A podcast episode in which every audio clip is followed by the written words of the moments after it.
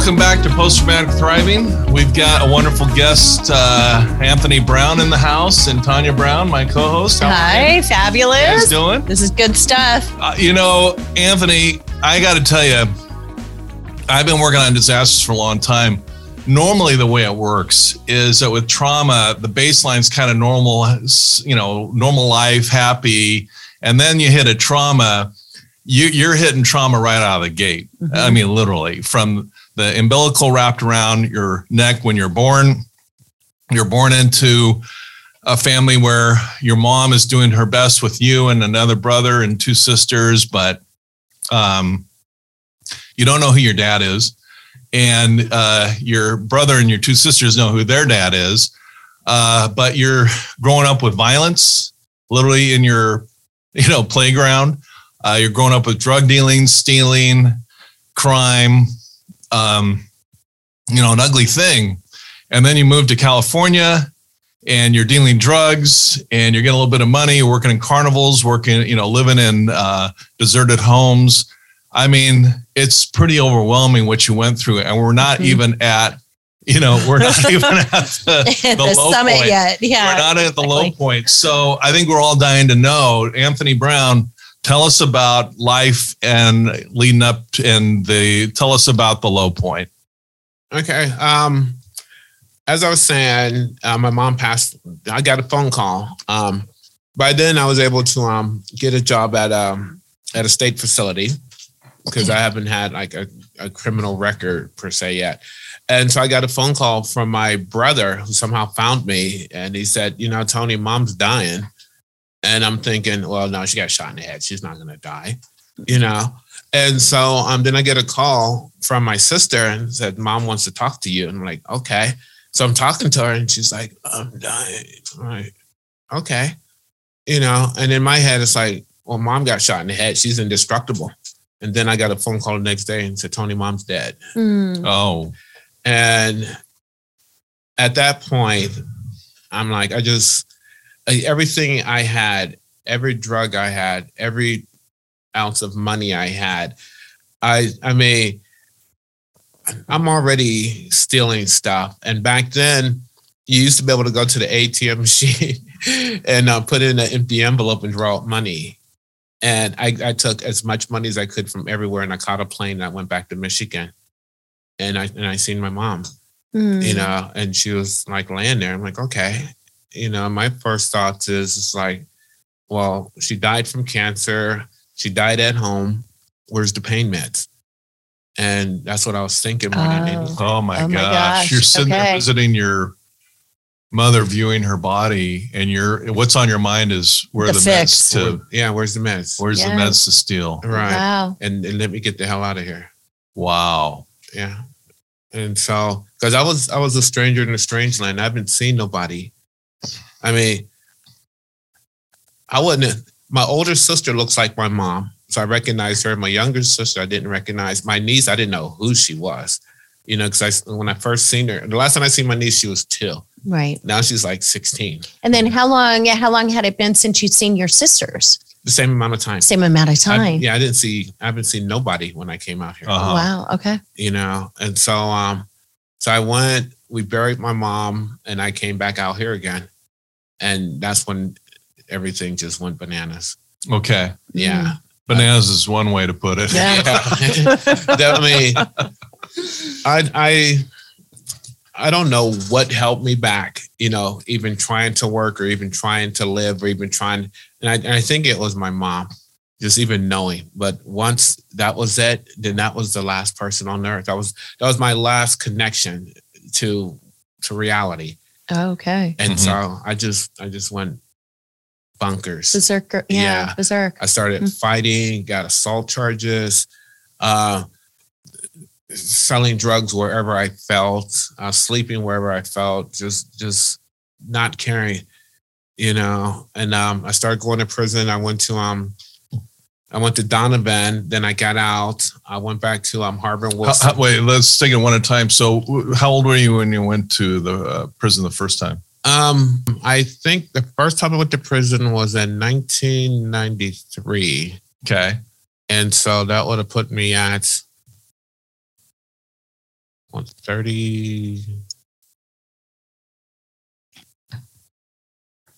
uh, 35 -ish. Okay, so Or mid no, 30s. 30 Yeah, yeah, got it. mid-thirties. Three, All right. like that. Yeah, and so um, I went I went to prison, and um, and that's where I, that's why I taught myself how to read too. In Hmm. prison, In prison. in prison. So up to this point, did you really not know how to read? I mean, I had eighth grade education. yeah. Mm-hmm. Dropped you know, out. Yeah, and so I started um, reading um, the Bible, Hmm. and then I started just reading novels. Hmm. You know, and each time I would go back to prison, I would read novels. Like I, I read of all, I read all of Louis L'Amour's, I read all of Danielle Steel, I read all of Dean Koontz, I read all of Stephen King, I read all of Sue Grafton. I mean, I just love the fact that you read Danielle Steel. yeah, Wow. yeah. Well, I was locked. But locked anything to to pursue that. right because I was locked up for so long. Yeah. So- and so um, I, I went to Donovan the first time, and um, I, I did eight months and twenty days, and I got out and I went back to Harbor and Wilson, and um, I thought that um, maybe I should hide my drugs a little better, and so. I thought I could stuff them all in that little coin purse in your jean. Like I'm a big old drug dealer and everything can fit in that coin purse Mhm. and so I got arrested again. This time they sent me to um to Chino, and then from Chino they sent me to Avenal prison, and I got out of Avenal. I went back to Harbor and Wilson, and I got busted again. And this time they sent me to How far in between? oh I would um I would do at that time I would probably last maybe three months at the most. I would always I would always seem to get out around the beginning of the year and always go back, Mm. you know, during the summer. Always. Yeah. So you're in the system. You're dealing drugs. You keep getting busted. Mm-hmm. You must have so so the the sense of being invincible from birth to you know your late twenties when you first get arrested. Uh, that, that that invincibility must be crumbling a little bit. You're getting nailed over and over again. No, that made me stronger Oh, because I have Mhm. prison cred now. Mhm. oh, Ah. okay. Yeah. Tell us about prison cred. Or, It's excuse called cred? cred. Well, cred. Um, once it's it's a weird psychology, but once you become a convict, it's like yeah. Especially in my circles, Mhm. then you're something like out here in the in the land of normality. Mhm. I, I call people I call it Squaresville. out, out, out here, you guys say, "Oh, somebody's been to prison. Somebody's a junkie." Ooh, where I'm from, they're like, "Dude, You're That- it. that's you're like- it. You're yeah, it. I mean, you're you're you're you're the man. You're big Okay. dog. right, right. okay. you know, and so um, and so I didn't see a problem with it. I mean, I go to prison. I got a place to live. You know, Mhm. um, Food. food, clothes, clean clothes, showers. Friends. Yeah, I mean, I knew people. And you're reading a lot. Yes. Are you kind of at this point kind of surprised by your kind of intellectual abilities to to really get into these long novels and No, I, I just didn't have nothing else to do. okay. You know, and so I would I would read. I learned I learned the Bible by doing push-ups. Uh-huh. That's how I What studied does that the Bible. what does that look like? What do you mean? Um, like the twenty third Psalms. Uh-huh. It's like I'd I'd say it and I'll start doing push-ups. And if I made a mistake, I had to start all over again from the beginning. Oh. Wow. Wow. Well, you know, I know enough about prison because I volunteer up at San Quentin um, to know that not everybody's reading. Not everybody's reading the Bible. You know, um, you made a choice in prison to start reading the Bible, do uh, reading novels. That's not everybody's doing that. Mhm. Did, did you did did you recognize you were you were kind of distinct in in that? No, not really. Because when you're in prison, you do your own thing. You mind your own business. All right. And that was just my program. Yeah. You know, I didn't have money to buy a TV, Mhm. you know, and so I'd utilize what resources was there, which was Right. books. And so I would I would read and um, do my push-ups. I went to Bible studies as time went on. And um, and so I'd sit in prison and I'd, I'd start questioning like, well, there's a problem. You know, why am I in this situation again? And so I get out and I would go back to um, Harbor and Wilson. Mhm. And instead of keeping the drugs in my jean pocket, I my my best plan was to keep them in my socks. And so I went back to Harbor and Wilson. I got busted again. I got sent back to prison. And I thought about it and it's like, okay. And then I went back and I went back to Harbor and Wilson. and I thought if I keep the drugs in my hand, I could throw them when the police come. But I got too loaded and forgot it was in my hand, and so I wow. got I got so busted. you're dealing and using, yes, which is not a good combo. that's a good combo. Yep, you have to It's a good combo. yes Yeah. because you have to know you have quality. Oh, Yeah. Okay. All right. You have it. And the, the You have it. quality control measures right, right, right, drug right. world, but Yeah. all right. and so um and so that was that and and mostly you know when i look back at it i dealt drugs just so i can have drugs you know Mhm. Oh, really? yeah So this is a way of supplying your own habit. exactly exactly Okay. Because I thought the number one rule was, you know, dealing drugs don't You don't use, uh, you know, that keeps it more profitable. No. Not for you. not for me. Okay. and so i'm going through that. And um i got out. And so by then i think i probably let's see avenal chuckawalla um i think i got sent to high desert. And that was in 1995 and that was a brand new level three level four prison. And it was it was it was interesting Gnarly. it was extremely gnarly. Yeah. You know, because whenever a new prison opened up, everybody has to stake their territory, which means Mm. people die. Oh, wow. Okay. And so, and that was the first time prison wasn't fun. It was it was all about survival. Oh wow. you So know? you're bouncing around a bunch of prisons in Southern California, but then you finally go to a prison where it wasn't so fun. right, right. hmm You know, but it's it was it is what it is. You know, and so I got out of there, and I thought that um, okay, I know what the problem is. And so when I got out, instead of stop selling drugs, I thought the location was the problem. And so instead of going to Harbor and Wilson, I went one block south to Harbor and Victoria. Uh huh. And then I got arrested again. Mhm. And at that point in time, a police officer, and I didn't know anything about police officers work a certain beat. hmm And it was the same police officer that arrested me every time. He knew me. Oh. Okay. And he asked me, he goes, "Hi, don't you think you should do something with your life? And that was my first real moment of clarity because I didn't know something was wrong with my life. And then he told me, don't you think you should do something different? And Hmm. And how about how old were you when when the officer said that to you? I was I was 35. Okay. So from from birth to 35, it hadn't occurred to you that you're operating outside of normal. Right. And this cop's statement to you kind of woke you up. Yeah. Did I get that right? Yeah. Cause I was, I mean, probably people have said things to me Mm-hmm. throughout my life, but I didn't hear it. And I think at that point, I was just tired. Yeah. I was tired. You were ready to hear it. Yeah. So you're 35. This cop tells you this this comment. It wakes you up that maybe you're outside of normal. Well, then what? Well, I didn't, I didn't know exactly what was wrong, but I knew something wasn't right. Mm. And then that's when I go, yeah, you know. And so he arrested me again. He put me in jail. I didn't know that he had a friend that had a treatment center.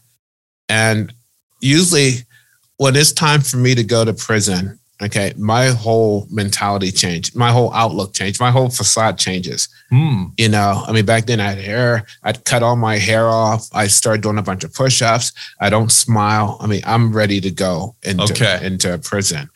And so I got ready for that. And instead, some lady came from a treatment center and she's like, Do you want some help? And I'm like, Okay. You know, and then she scholarshiped me into a treatment center, And is this your first trip to a treatment center? first ever Awesome. Okay. Wow. At 35. at 35. Wow. Okay. So um then what? Well, initially I thought, okay, I'm going to sell drugs out to treatment center. Oh gosh. All I right. mean, what a cover up, you know? Right, right, right. And uh, but something happened, you know, um, when they picked me up from the treatment center. Normally, when you're when you get released from San Diego jail, they release you about twelve at night. Mhm. And you know, this time they didn't release me at night. They waited to the next day, and a lady came, Jill. I'll never forget, and she was all happy and everything. And she's like, "I'm coming to pick you up." And her first thing was, "Do you want a cigarette?" And I'm like, "Okay," because I'm so used to, if you want to give me something, you want something. Mhm. And she's like, You want a cigarette? I'm like, Okay. And I'm thinking, Well, what does this lady want? And then she said, Well, you want to go eat Chinese food? I'll never forget that. No. And I go, Yeah. And then she took me to this treatment center and she goes, Do me a favor. If you're going to leave, walk out the front gate. Don't jump over the fence. Yeah. And I'm like, These guys are trusting me. And then I walked into this environment and everybody's all happy and huggy and giving. And I mean, Marnie gave me a bag of cheeseburgers and like, welcome. We're gonna love you till you love yourself. And I'm like, Hmm. Mhm. and and they were nice, you know. And they put me in an apartment by myself, and I didn't know till later on because I had anger issues, you know. And um, they put me in this apartment by myself, and then that's when I got introduced to um, the twelve step community and all of that stuff, and uh, and things got different, you know. Um, people were being nice and they were consistent. And I'm like, Okay. okay, you know, Mhm. So, so the way I kind of get your story is that you're from one to 35, you're kind of in this uh, weird state of quote, in air quotes, normality with drugs and violence and dealing and using and your mom being shot in the head and surviving. But 35, your mom uh, dies. And that sends you off to a spiral that sends you into all kinds of bouncing around all kinds of prisons and jails over and over again. And and then the you, you- you're invited into a, ret- a treatment program. That's the first time where you're kind of getting some stability in your life. Mhm. Is that fair? Yeah, when my mom died, probably when I was 32, then that's when the wheels fell off. And then Okay. at 35, I got introduced to the treatment place. Okay. Yeah.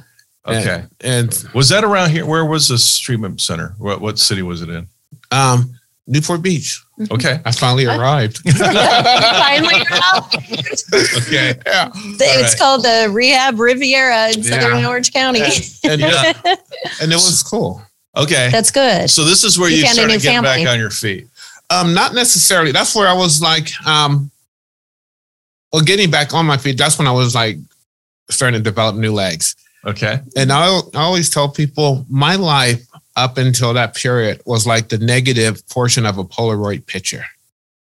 Okay. Mm. It was it it was it's a picture, but it's all dark. Uh huh. And that was my norm. That's how I lived. Uh huh. And then I'm casted into this other place that's saying, dude, this is like the way you're supposed to live life. And I'm like, well, what is this?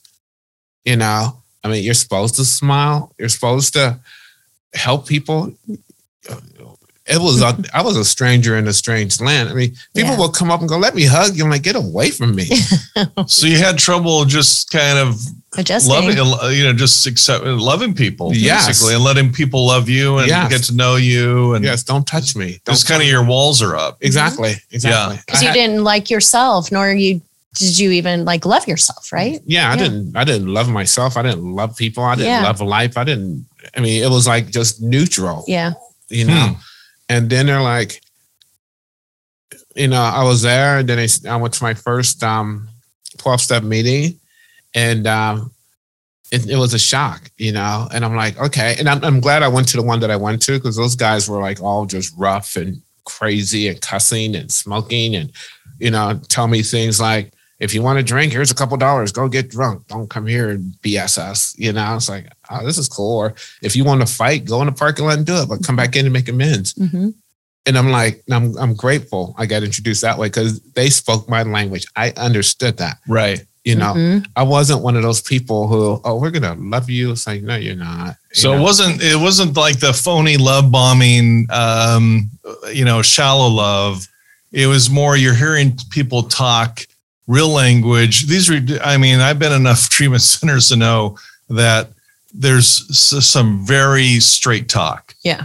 the, the BS is over. yeah You're, you can't con the con man. Right. right You Right. know, um, you know, when I go into San Quentin prison, I said, well, how do you know these guys aren't just going through this program to fake it and get a, a parole Yeah, I don't know. and get out? And they Yeah. go, you know what? They can fi- they can fool me. I can be fooled, but they can't fool each other. Right. Mhm. You know, the other inmates, they know what's up. Yep. right Yeah. So you're kind of in this environment where you have to kind of face the music and you're with people that aren't going to be BS. Like, Right. yeah, like minded people Yeah. who know exactly th- you're quintessential manipulators, right? Oh yeah, and, Yeah. and they wasn't having it. I mean, they were like strictly business. Yeah. Either you want to get sober or you don't. Mhm. Right. Period. But Right. don't lie about it because Right. you're not going to be us, Mhm. us.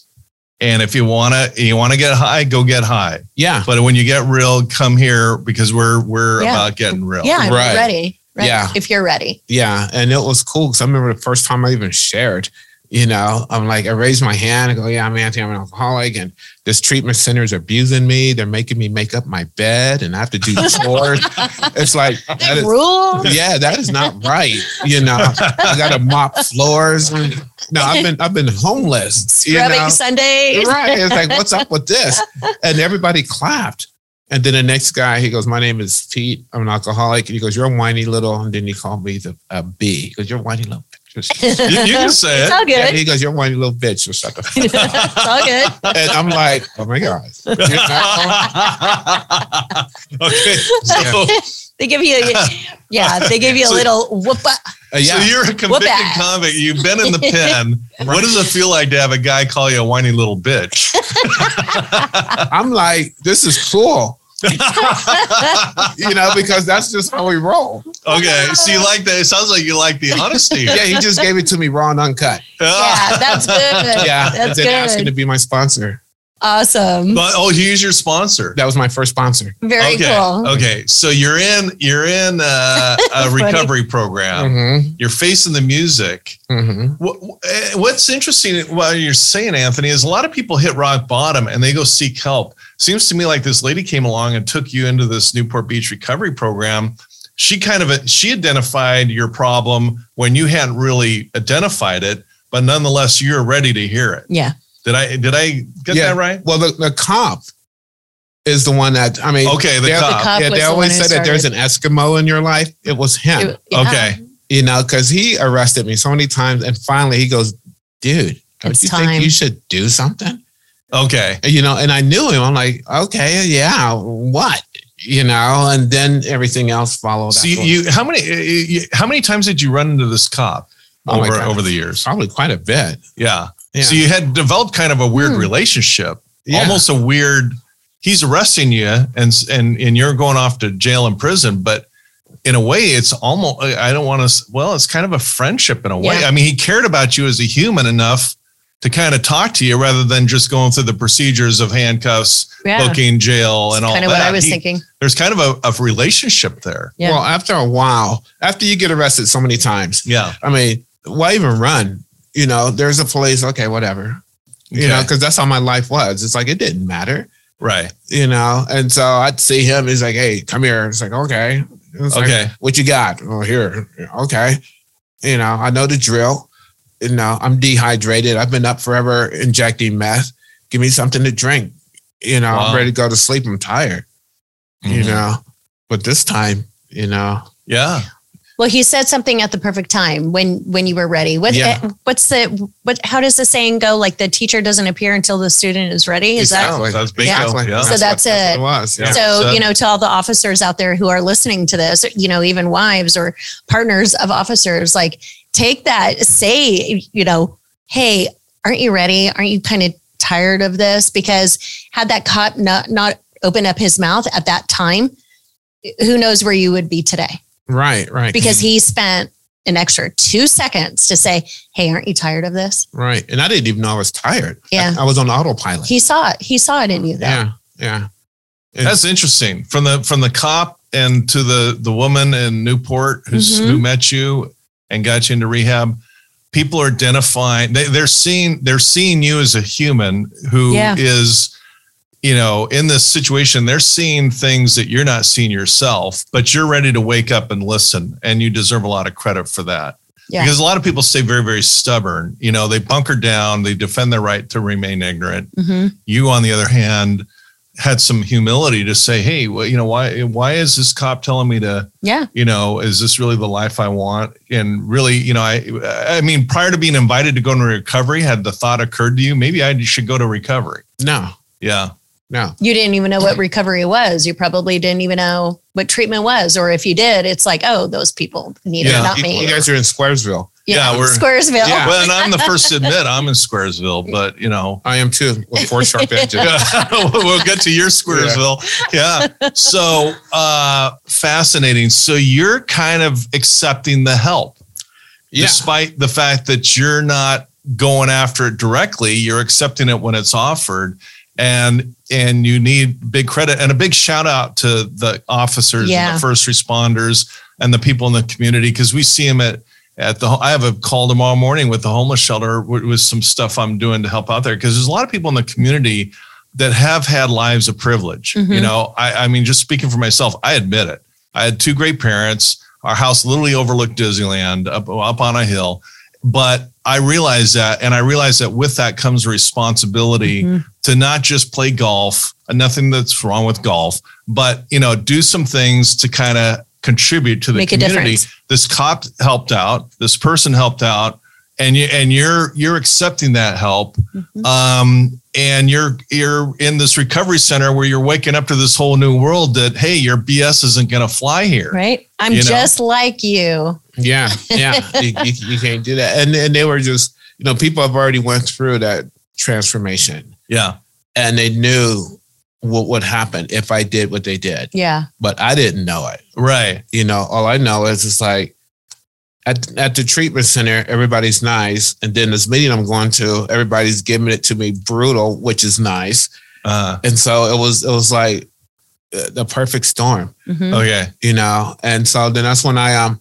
i was there and um after a while i remember even being there i had a i had a roommate and um he he did he was sitting in a reclining chair and there was an ottoman in front of him hmm and instead of me going around the back to walk out i cut between him and the ottoman and his the bottom of his foot hit my leg hmm and i slapped him because Mm. that's where my mentality was Mhm. uh-huh and I felt so bad after I hit him Oh. because I did my best to be so good for four months Oh. and I slipped and I actually cried.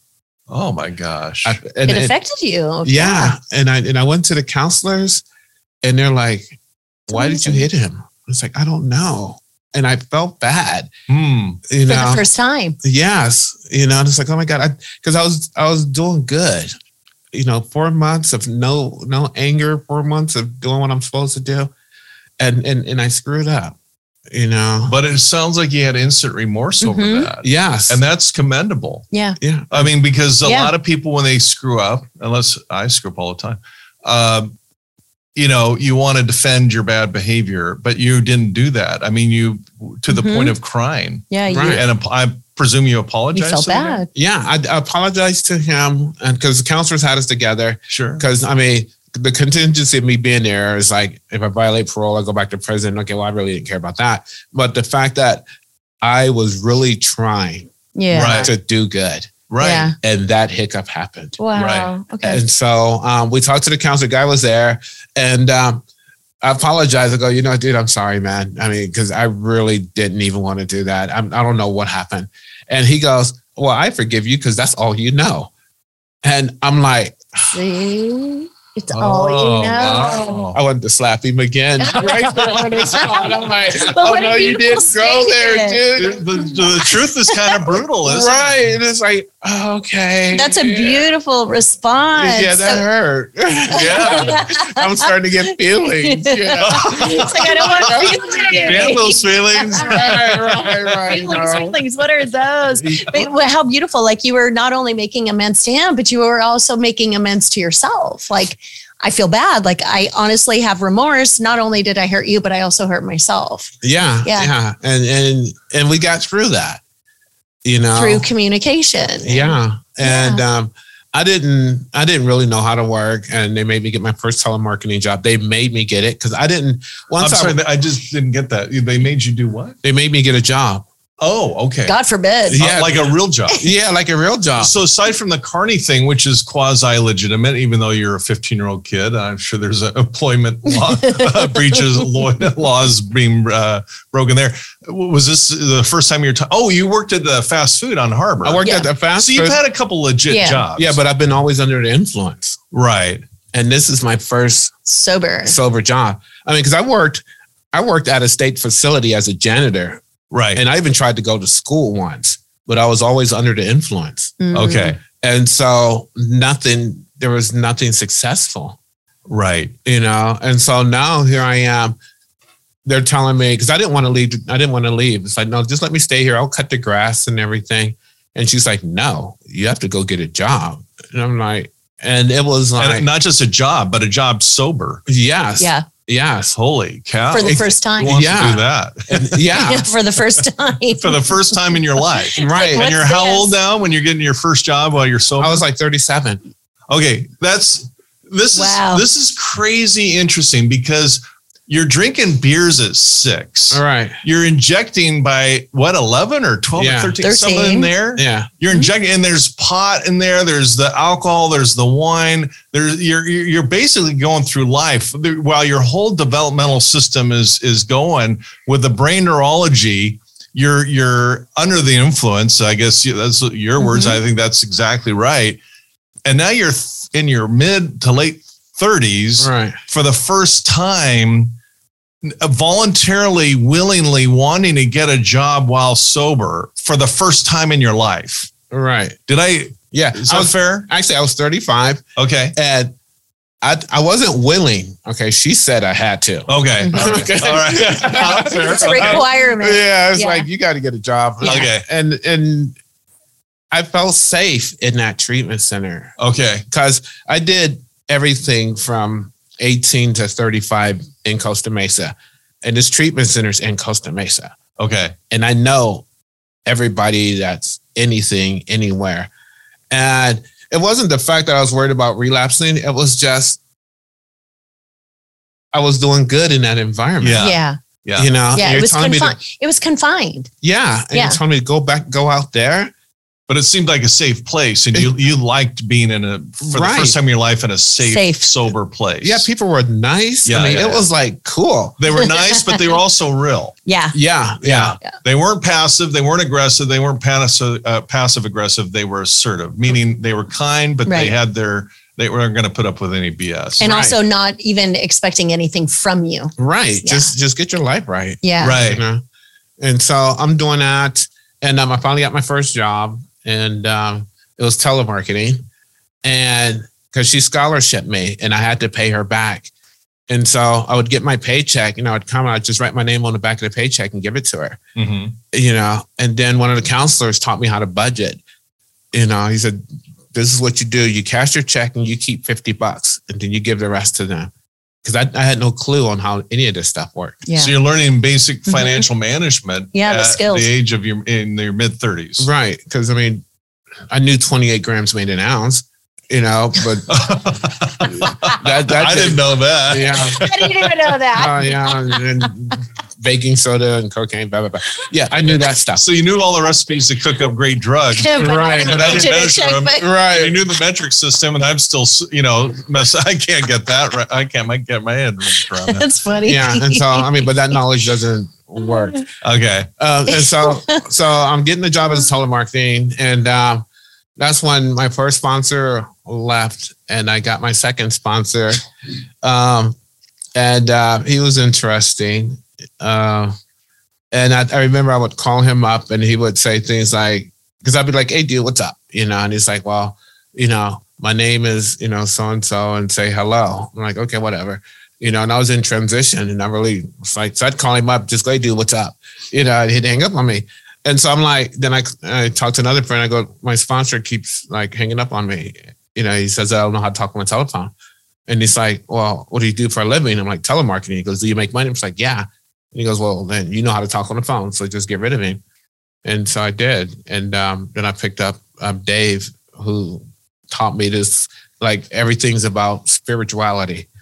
You know, he would um put his hand, and Dave was cool because Dave would say it's a spiritual thing, but he also would give me permission to sock people in the face. Hmm. As long as I'm willing to pay the price. He taught me that one. You could do anything. As long you as you're want, willing as to long pay as the you're willing price. to pay the price. Mhm. And and I'm like, okay, I'm okay with those rules hmm you Right. know. And so he used to always um I'd see me I mean and I'm just like new into this whole sobriety thing and he would put his arms around me and he hit me in the chest and he goes, Antoine, it's a spiritual thing. Hmm. Okay. You know. And um and so that's when I started like looking at this whole spiritual thing. It's like God is not just an it, it's a it's a thing. And so because the God that I knew, you know, was like, hey, rescue me, but you didn't rescue nobody else. So why should I call on you? Uh-huh. You Mhm. know, hmm and my relationship started to change. With God. Yes. Mhm. So I, I'm glad you brought that up because I was real curious when you're talking about when you're in prison, you're doing push-ups to Psalms 23. hmm Was that was that maybe uh, you tell me was that kind of a beginning of your uh, spiritual awakening, or you tell me? Um, it was it was my beginning of lessons Uh, from God. Mm. Okay. I I got to see his work uh in writing, yeah. you know, examples of what he can do. Uh-huh. Okay. But I never, never, never, ever knew until I had my spiritual awakening. Had no clue. Yeah, yeah, yeah. And so, um, and so I, I, I knew about what he did for other people. You know, I I I knew that people had to go through hell before they get to heaven. Mhm. Okay. Tha- That's all examples I've learned in the Bible. Uh, Yeah. And so I understood that, you know, Right. and because to me, it was just another book to read, you know, Uh-huh. with some good lessons in it. And so I understood that. Um, Dave would, t- Dave would say everything's a spiritual thing. I heard that, you know, um, 12 step program taught me how to pray and Hmm. all of that stuff. Yeah. Um, Was uh, that hard at you at first? praying. Yeah. No, I prayed when, you know, when I did too much drugs, God, please don't let me die. Or, Oh wow. you know, God, let my mom live, you know, Right. all that stuff, but never. On your knees praying and Right. yeah. Right. Yeah. asking for help, giving Right. gratitude. Mhm. Yeah. Yeah. And so um, that occurred. And then, you know, I got introduced to the 12 steps and um, the, the book and um, the fellowship and, you know, all of that stuff. And it was, it was, it was good for a little while, Uh-huh. you know. And then I, I thought like, well, maybe I could do it again, but differently. Okay. And so um, I went out and I tried some controlled drinking. And then I did some controlled substances. You did it your way. Yeah. And then I Yeah. ended up in a controlled environment. Mhm. And how, how did that how did that work out for you in a controlled way? Um, well, I um I went out and started drinking. I, I ran into a friend of mine who had a meth lab in in his house. Okay. And um I I would go his I seen his wife. She was going to the donut shop and she says he's in trouble. You know, um, his parole officer says he has to go to some 12 step meetings. And it's like, well, don't you know I have like a year or so Friday. I got a big book. I'll handle it. You know, so I'd go to his house where there's a meth lab and we'd talk about recovery and play Nintendo. And then I'd go back and we'd talk about recovery and play more Nintendo. Then I'd go back and play Nintendo and a little recovery. And in the meantime, I'm seeing all of the craziness that goes with the drug world. Yeah. And, and I missed it, you know, because Mhm. I'm I'm living a life where I get up and I go to work and Make your bed. make my bed and go to meetings and you know, it's like It's boring. yeah, like Yeah. elevator music. Right. You know? oh, I like that. You know, It's like and then I go to this music. place and it's like Metallica. You know, you know?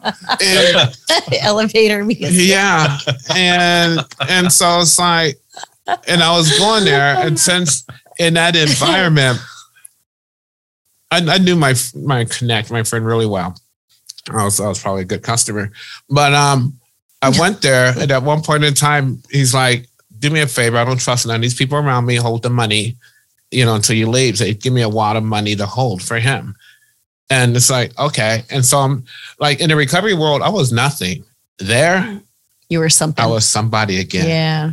you know. And then Uh-huh. I'd leave and I'd give him his money, and then he'd come back and he goes, "Well, here, you know, hold the bag of drugs. So I don't trust these guys." You were needed. right, you know, and it's insane trying to walk that line. Right. It's it's it's insanity.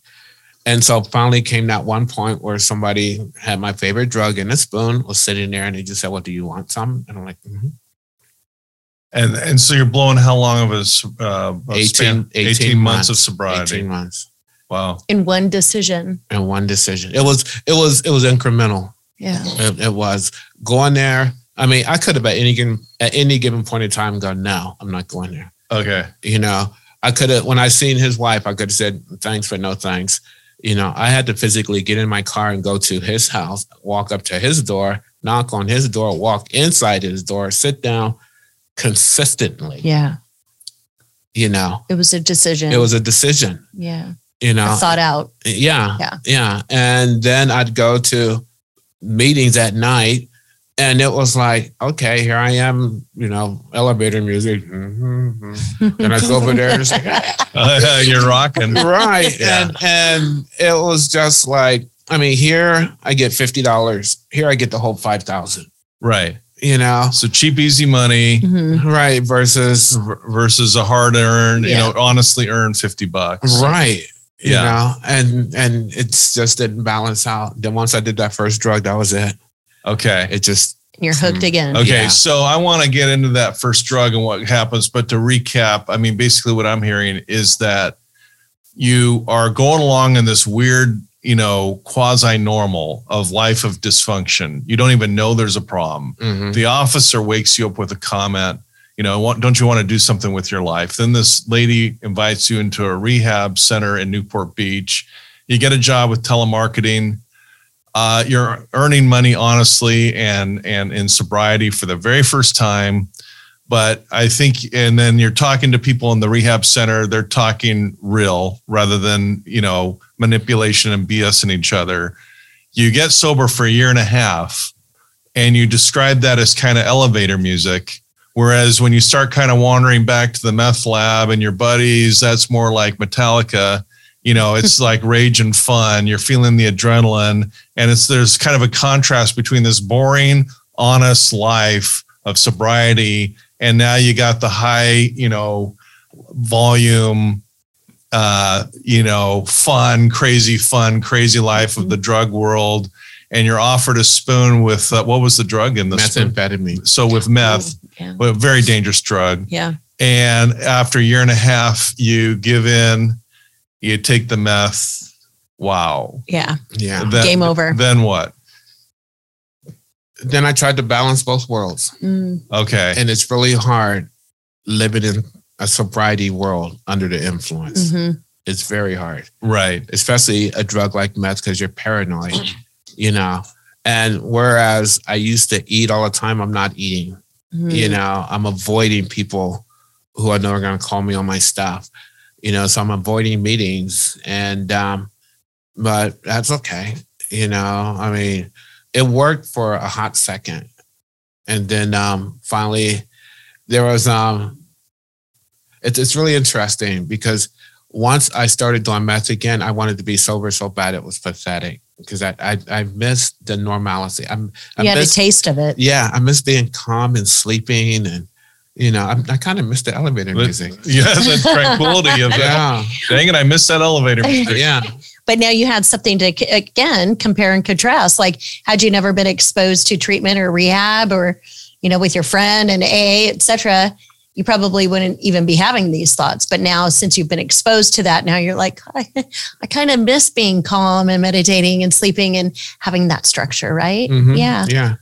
And so there came um that that jumping off point where I couldn't deal with living both lives. Mhm. Yeah. And so that's when I did mine. I remember in the 12 steps, there's like the ABCs, you Mhm. know, I'm an alcoholic, cannot manage my own life, no human power can relieve my alcoholism, and God couldn't want if you're sought. And I said at that point, it's like, you know what, God, I'm like so done right now. Just help me. Mhm. Say that slower because I think, yeah, like the ABCs. Say say that slower because I think some people would would love to hear that. Oh, I know it, but yeah, say say it slower. no, I'm an alcoholic. I cannot manage my own life. No human power can relieve my alcoholism, and God could and would if you were sought. Mhm. and and that's I think that hit my head because like they always say it: a head full of twelve step program and a belly full of booze don't mix, and that is so true. hmm And a head full of twelve step program and a body saturated with methamphetamine will drive you crazy. Hmm. Because all I kept hearing is keep coming back, keep coming back, keep coming back. Keep, I mean, just going over and over and over and over Mhm. in my head, and it just drove me bananas. And so finally, on March 26th, I said, you know what, God, I know what's going to happen, and I can't deal with it because I'm I have to be physically removed from society to stop drinking and using. I have to be. Mhm. And I said that on March 27th, I got arrested. No, March 28th, I got arrested, and my sobriety date is March 29th, 1999. Yep. And you just celebrated 29 years, years. 23, 23 years. years. Yep. Oh, Yep. 23 years. yeah, and and it's it's really cool because I was homeless for 23 years, and now I've been sober 23 years. Yeah. Oh my goodness. Half of your life. Wow. Isn't that crazy? Yeah, 23 and 23. 23 and 23. Wow. That's powerful. Mm, yeah, So I guess what I'm hearing uh, is that falling off the sobriety wagon is not the end of the world. In other words, people can get back on the saddle. yes, and you can get back on even stronger, hmm Mm-hmm. even Yeah. stronger. Yeah. Yeah. That's uh, really crazy powerful. Yeah. So is it is so is it been 23 years of elevator music? A good question. Oh my God, Yeah. dude! good question. 23 years of Pink Floyd. it's in between. It's Yeah, in no, no, no, no. Pink Floyd is way better than Metallica. yeah, that's what I'm saying. Yeah, I think that's what you're saying. Yeah, And you're going for the Led Zeppelin. I mean, that's the pinnacle. dude. You, you, you, you, you would not imagine. And I'm, I'm going to tell you guys about it. Um, but after, after that, I said, thanks God. You know, um, I didn't go anywhere near Costa Mesa. I got busted in Riverside Okay. uh, with 67 grams of meth in the backseat of my car. Wow. And um, the lady that had the treatment center, she also does alternative sentencing. And so she, she even came and represented me. What's alternative sent- it's sentencing? What is Instead it? of going to jail, you go to treatment. Okay. Okay. And I'm big on that. I Yeah, for sure. So big on that. Well, Yeah. this mass incarceration problem in the country is insane. Yeah. I mean, the, the jail system, the prison system is is monetized to, Mhm.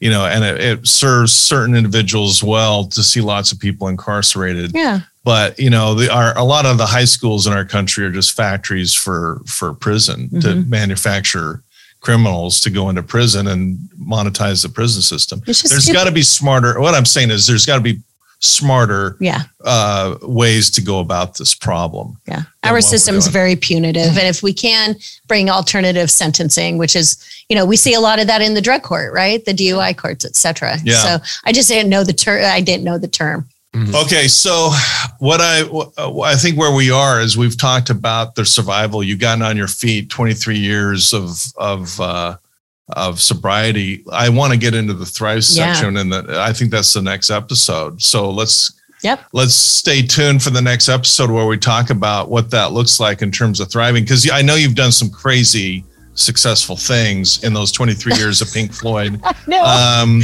I needed to listen to some yeah. Pink Floyd. yeah, well, yeah.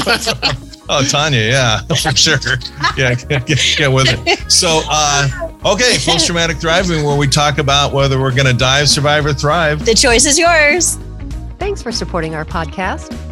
Be sure to like, share, and subscribe, and follow us on your favorite social media. For books, merchandise, or to donate, visit coreiq.com. Post Traumatic Thriving is produced by CoreIQ, a nonprofit with a mission to teach the life skills we all need but are not taught in school. CoreIQ and the Post Traumatic Thriving podcast are for informational purposes only and do not provide medical or mental health advice. Always consult with your licensed medical and mental health care providers.